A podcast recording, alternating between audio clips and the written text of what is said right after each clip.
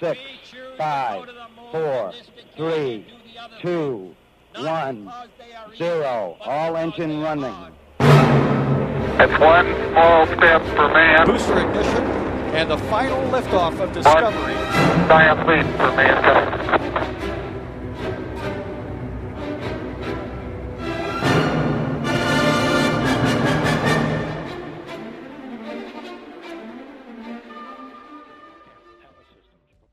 Roverul Perseverance împlinește 2 ani în luna februarie. Perseverance investigează craterul G0, o regiune despre care cercetătorii spun că ar putea fi favorabilă vieții microbiene pe planeta Marte. El a lăsat în urma sa toate cele 10 tuburi de rezervă cu probe de sol marțian.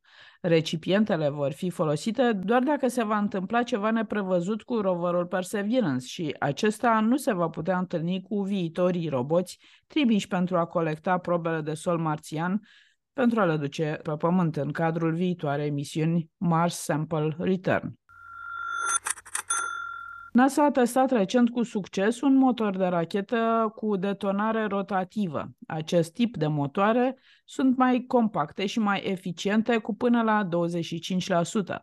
Însă, modelarea și controlarea procesului de detonare rămân două dintre problemele care îngreunează cercetarea în acest domeniu. Detalii în câteva minute. Comentariile detaliate pot fi ascultate pe site-ul radioromaniacultural.ro, secțiunea știință sau pe orice platformă podcast căutând Buletin Cosmic. În 23 ianuarie, Starship a fost alimentată cu peste 4500 de tone de combustibil într-o repetiție generală a vehicolului înaintea lansării. Testul a fost un succes și a reușit din prima încercare. În următoarele săptămâni urmează și un test al celor 33 de motoare Raptor ale primei trepte Super Heavy. Sunt Mihai Aghiță, începe buletinul cosmic alături de Claudiu Tănăsedia, cel care sortează și selectează cele mai importante trei știri ale săptămânii pe care le vom comenta în continuare. Salut, Claudiu! Bună ziua! Începem cu aniversarea lui Perseverance. La mulți ani, Perseverance! Și fii perseverent. Roverul uh, explorează craterul G0 de pe planeta Marte, unde a lăsat deja în urmă vreo 10 tuburi cu probe de sol marțian, în care cercetătorii speră să găsească urme de viață microbiană. Înțeleg că aceste recipiente sunt de rezervă. Ele sunt lăsate pe sol, precum firimiturile lui Hansel și Gretel, ca să nu se rătăcească în pădure. Noi am mai vorbit aici despre reîntoarcerea acestor probe, dar aș vrea să-mi spui care este planul A și care e planul, planul B. De ce ai spus tu că ăstea sunt uh, de rezervă? Perseverance a plecat de pe pământ uh, la bord cu 43 de tuburi de acest tip, dar doar 38 vor fi umplute cu, sau au fost umplute cu sol uh, marțian, iar dintre acestea 10 într-adevăr au fost lăsate în urmă, adică pe solul marțian, umplute cu uh, probe de sol, uh, iar restul sunt la bordul roverului. Acum, există posibilitatea, există o șansă ca acest rover Perseverance să se defecteze, să apară o problemă tehnică, să nu mai poată să funcționeze în următorii ani. Uh, când va ajunge pe Marte, următoarea misiune marțiană, Mars Sample Return, uh, misiune care va conține un lander, iar planul este ca acest lander să ajungă pe Marte undeva aproape de Perseverance, adică el să, aterize, să mă rog, să amartizeze pe Marte, iar Perseverance să meargă în întâmpinarea lui și noul uh, lander care ajunge acolo să preia de la Perseverance aceste uh, tuburi cu probe de sol marțian pe care Perseverance le poartă uh, la el. Acum, uh, dacă acest lander ajunge prea departe și Perseverance mai poate să ajungă sau, uh, mă rog, se întâmplă ceva cu Perseverance, Există pe Marte, pe solul marțian, aceste 10 tuburi de rezervă care, atenție, pot să fie aduse spre noul lander cu ajutorul unor uh, viitoare uh, drone sau elicoptere care seamănă cu Ingenuity, dacă mai ține minte acel elicopter care și acum mai zboară pe Marte uh, și se va folosi în viitor această soluție că dacă Perseverance cumva se va întâmpla ceva și nu va putea să se întâlnească cu viitorul lander, atunci în acest lander se vor afla și niște drone, una, două sau mai multe, care vor lua de pe solul marțian aceste uh, probe, pentru că se știe exact acum unde sunt plasate, avem uh, de documentat tot acest proces și aceste, uh, acești viitori ingenuity, să le spunem așa, vor aduce probele spre noul lander, pe care le va împacheta undeva la bordul său și le va trimite pe pământ pentru a putea să fie studiate în laboratoare, pentru că în uh, următoarea decadă, în anii 2030-2040, vom avea aici pe pământ laboratoare cu mult mai performante decât uh, instrumente științifice care se află acum la bordul lui Curiosity și, și Perseverance. Așa că vrem să avem probe de sol marțian și iată, deja avem uh, două variante, dar ambele variante presupun că acel uh, lander va ajunge cu bine pe solul marțian și că va reuși să trimită înapoi uh, probele de acolo și asta este iarăși o, o parte riscantă a misiunii. Există o animație pe site-ul nostru în care putem să vedem cum vor fi lansate aceste probe și mie îmi dă emoții sau fiu deja acest clip pentru că practic vedem o rachetă cu combustibil solid care este aruncată în aer Uh, cu un arc sau cu, cu ceva de genul ăsta și când este în aer își pornește motoarele și pleacă spre orbită. Este ceva ce nu s-a mai încercat niciodată nici pe Marte, nici pe Lună, de Pământ. Aici funcționează acest sistem uh, și pentru arme și pentru alte tipuri de rachete, dar să vedem așa ceva funcționând pe Marte va fi Uh, cred că la fel de interesant și de complex ca și acea aterizare cu Macaraua, cu rachete pe care au uh, realizat-o și Curiosity și Perseverance. Uh, a funcționat acest proces, să sperăm că va funcționa și acel proces de trimitere pe pământ a acestor sonde cu, cu acea rachetă care va, își va porni motoarele în în atmosfera marțiană. Deci um, aceste probe vor fi trimise cu racheta care va fi lansată de pe Marte. Deci racheta asta va pleca de pe Pământ, va ajunge pe Marte și ea de acolo va fi încărcată cu probele și va fi propulsată spre un, un fel de stație spațială marțiană, nu? Se va trimite înainte pe orbita marțiană o sondă, este făcută de, de Agenția Spațială Europeană și acea sondă va aștepta ca racheta de care spuneam să ajungă de pe suprafața marțiană pe orbită, pentru că mm, e destul de complicat să trimiți ceva de pe Marte direct pe Pământ și atunci trimis pe orbita marțiană. Aici are loc joncțiunea dintre această sondă orbitală europeană și racheta cu probele de pe solul marțian.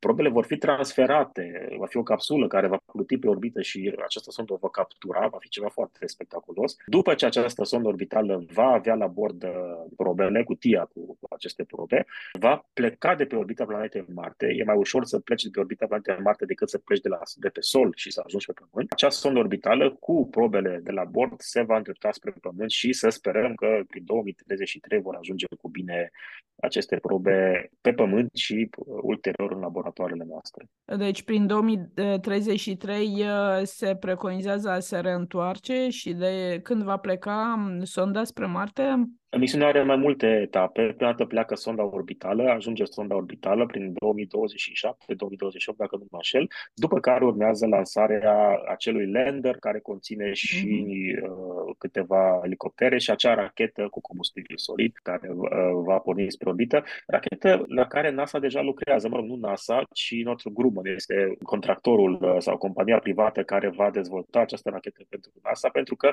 trebuie spus, Northrop Grumman are mare experiență în uh, dezvoltarea de propulsoare cu combustibil solid, uh, așa că, uh, mă rog, nu avem niciun motiv să ne îndoim de capacitatea celor de la nostru grumă să facă față acestui contract, dar misiunea Mars Sample Return, care se prefigurează deja, am intrat în această misiune odată cu aceste probe care sunt, iată, lăsate pe, pe Marte. Cred că este una dintre cele mai complexe misiuni interplanetare realizate vreodată.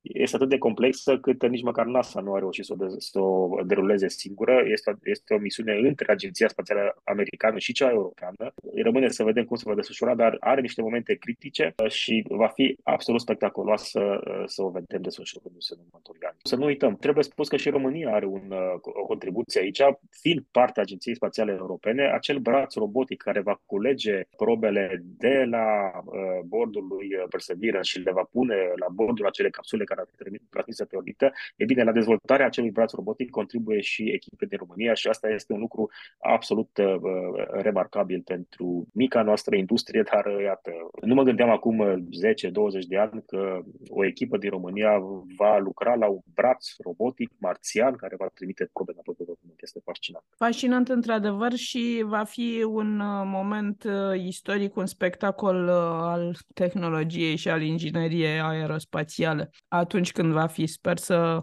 să fim sănătoși ca să-l putem urmări. Mult nu mai e, câțiva ani. Și câțiva ani și sperăm uh, să găsim urme ale vieții. Despre asta este vorba. Adică această misiune atât de complexă, uh, dacă va duce la confirmarea faptului că pe Marte a existat uh, viață sau există prezent viață, va fi o știre care va schimba, cred, fundamental societatea și acest lucru este iminent, adică se va întâmpla în următorii ani, vom afla într-un fel sau altul acest lucru, este ceva absolut ieșit din comun, zic eu, și merită să stăm cu ochii pe NASA și pe ESA să vedem cum se va desfășura această misiune. Interesant este că am văzut am văzut un film realizat de Quick Solution Data. Mărturisesc că nu știu cine sunt, dar sau ei spun acolo că s-au folosit de imaginile prelevate de Perseverance și este un film postat pe canalul lor de YouTube Quick Solution în ianuarie 2023. Imaginile sunt absolut fabuloase, de o claritate extraordinară și ce am observat este că stâncile, rocile care se văd acolo par a fi roci sedimentare. Acum um, nu-mi dau seama de culori, dacă culorile pe care le vedem în acest film sunt cele reale, pentru că e aproape, să zicem, alb-negru filmul. În alte imagini um, planeta apare cu un sol roșietic sau în orice, în orice caz ceva în sepia. Cum putem să interpretăm culorile astea? Da, aici trebuie și o mână de artist, dar și un ochi de, de cercetător și de geolog, pentru că, practic, imaginile pe care le vedem sunt colecții de date și culorile care sunt atribuite nu sunt tot timpul culorile reale pe care noi le-am vedea cu, cu ochii noștri, pentru că ochiul cercetătorului vrea să obțină informații din acele imagini, un aspect artistic și atunci ele sunt denaturate în sensul bun al cuvântului. Nu sunt nici artist, nici geolog, așa că mi este destul de, de greu să le, să le judec, dar vreau să spun că acest crater E0 nu a fost ales la întâmplare, s-a trimis acolo Perseverance pentru că E0 se pare că a fost cândva o delta, adică un loc unde venea un râu, curgea un râu și aducea aluviuni de pe tot parcursul său, de pe toată valea sa, unde curgea, cred că avea o lungime de câțiva sute de, câteva sute de kilometri sau zeci de kilometri și cei de la NASA s-au gândit că dacă va fi să găsim viață pe Marte, cel mai ușor va fi să căutăm într-o fostă delta, pentru că aici au fost condițiile, dacă a existat cândva viață pe Marte, cu siguranță uh, au existat uh, forme de viață și în acea delta, fostă delta, acum este uscată, evident, dar probabil că în aceste roci uh, găsim, am putea să găsim semnături ale unor forme, forme de viață. Asta este ideea, de asta a ajuns acest rover aici și nu a fost trimis în altă parte. Ideea este că ne așteptăm, dacă a fost cândva viață pe Marte, să, să găsim urmele ale acestei vieți în acest, în acest crater. Dacă nu vom găsi aici urmele vieții pe Marte, nu înseamnă că nu a fost viață pe Marte, înseamnă că mai trebuie să căutăm și probabil vom avea răspunsul ceva mai târziu, dar uh, e greu de crezut că să fi fost cândva viață pe Marte și totuși într-o delta să nu găsim urme ale, ale vieții.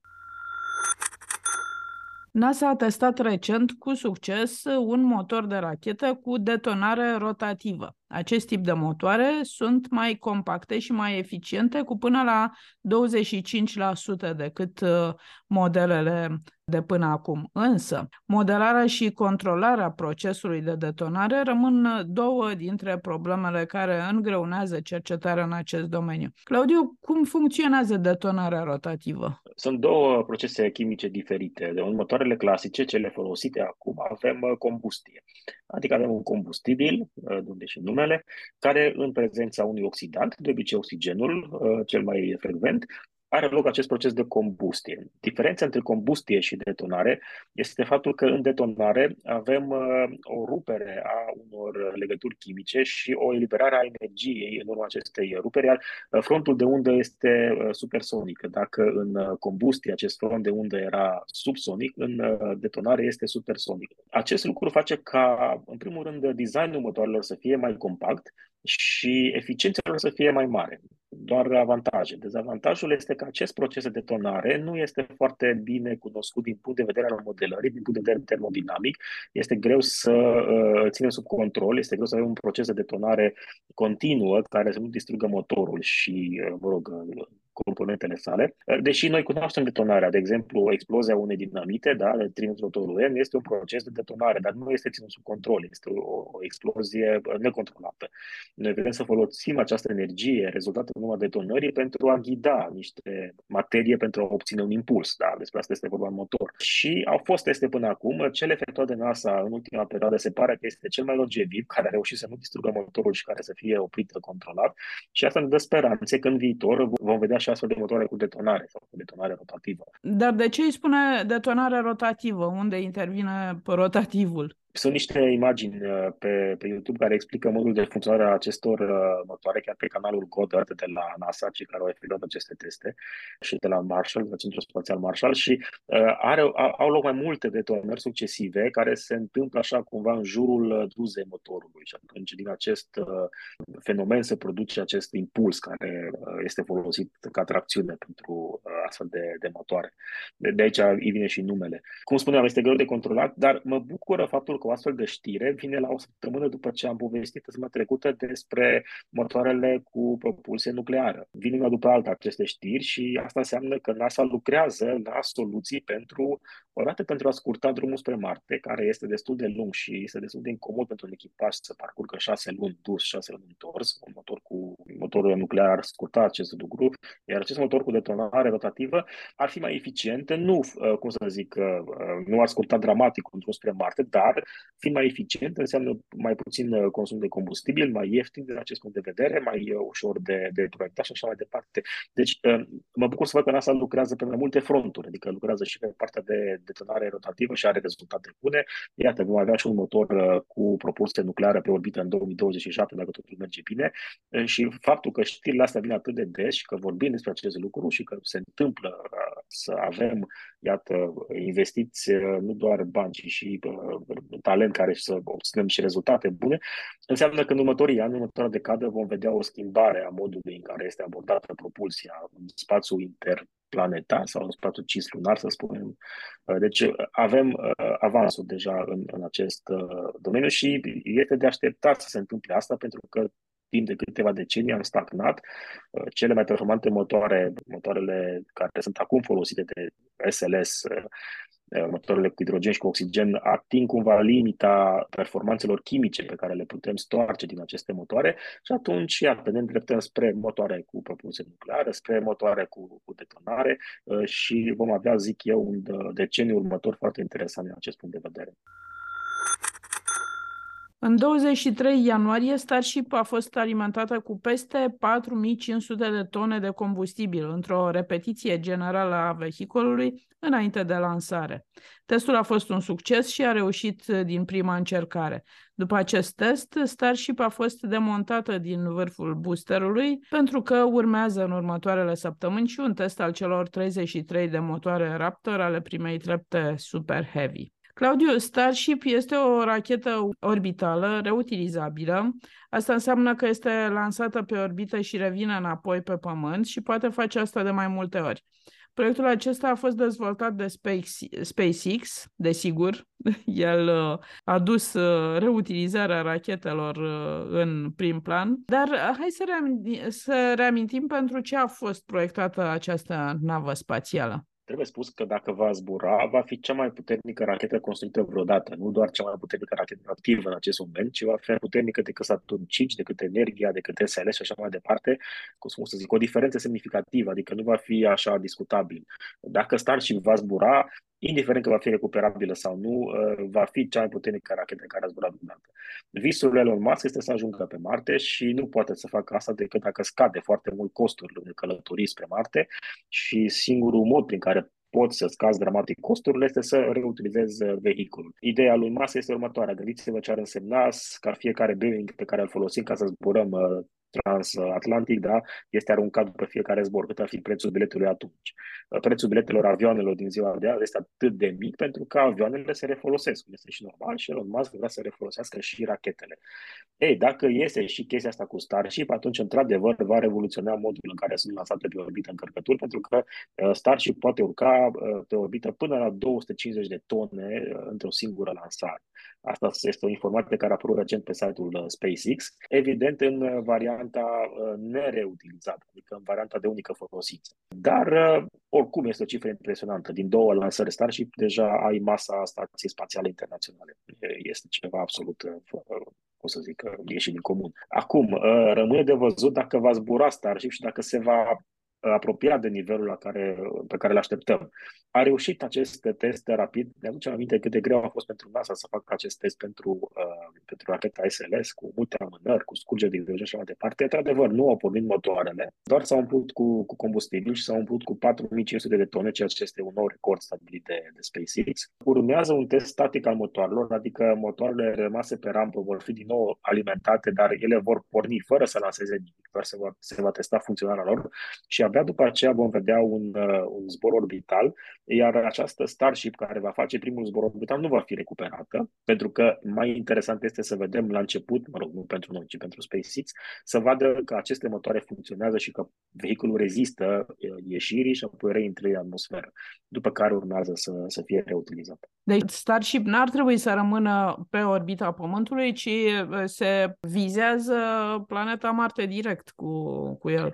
În viitor, da. Acum, planul așa pentru următorii ani este să ajungă pe orbită, uh, să ajungă chiar pe lună. Starship este parte a proiectului Artemis prin care astronauții vor coborâ de pe orbita lunii pe suprafața lunii, deci va ajunge și pe, și pe lună, o variantă Starship ușor modificată. Elon Musk vorbea și de ideea de a trimite Starship uh, pe, cum să zic, din Los Angeles până în Melbourne. Ar fi un zbor suborbital mult mai rapid decât uh, l-ai face cu un avion de linie obișnuit. Există și un interes al armatei statelor de a trimite astfel de nave Starship pentru aprovizionarea trupelor.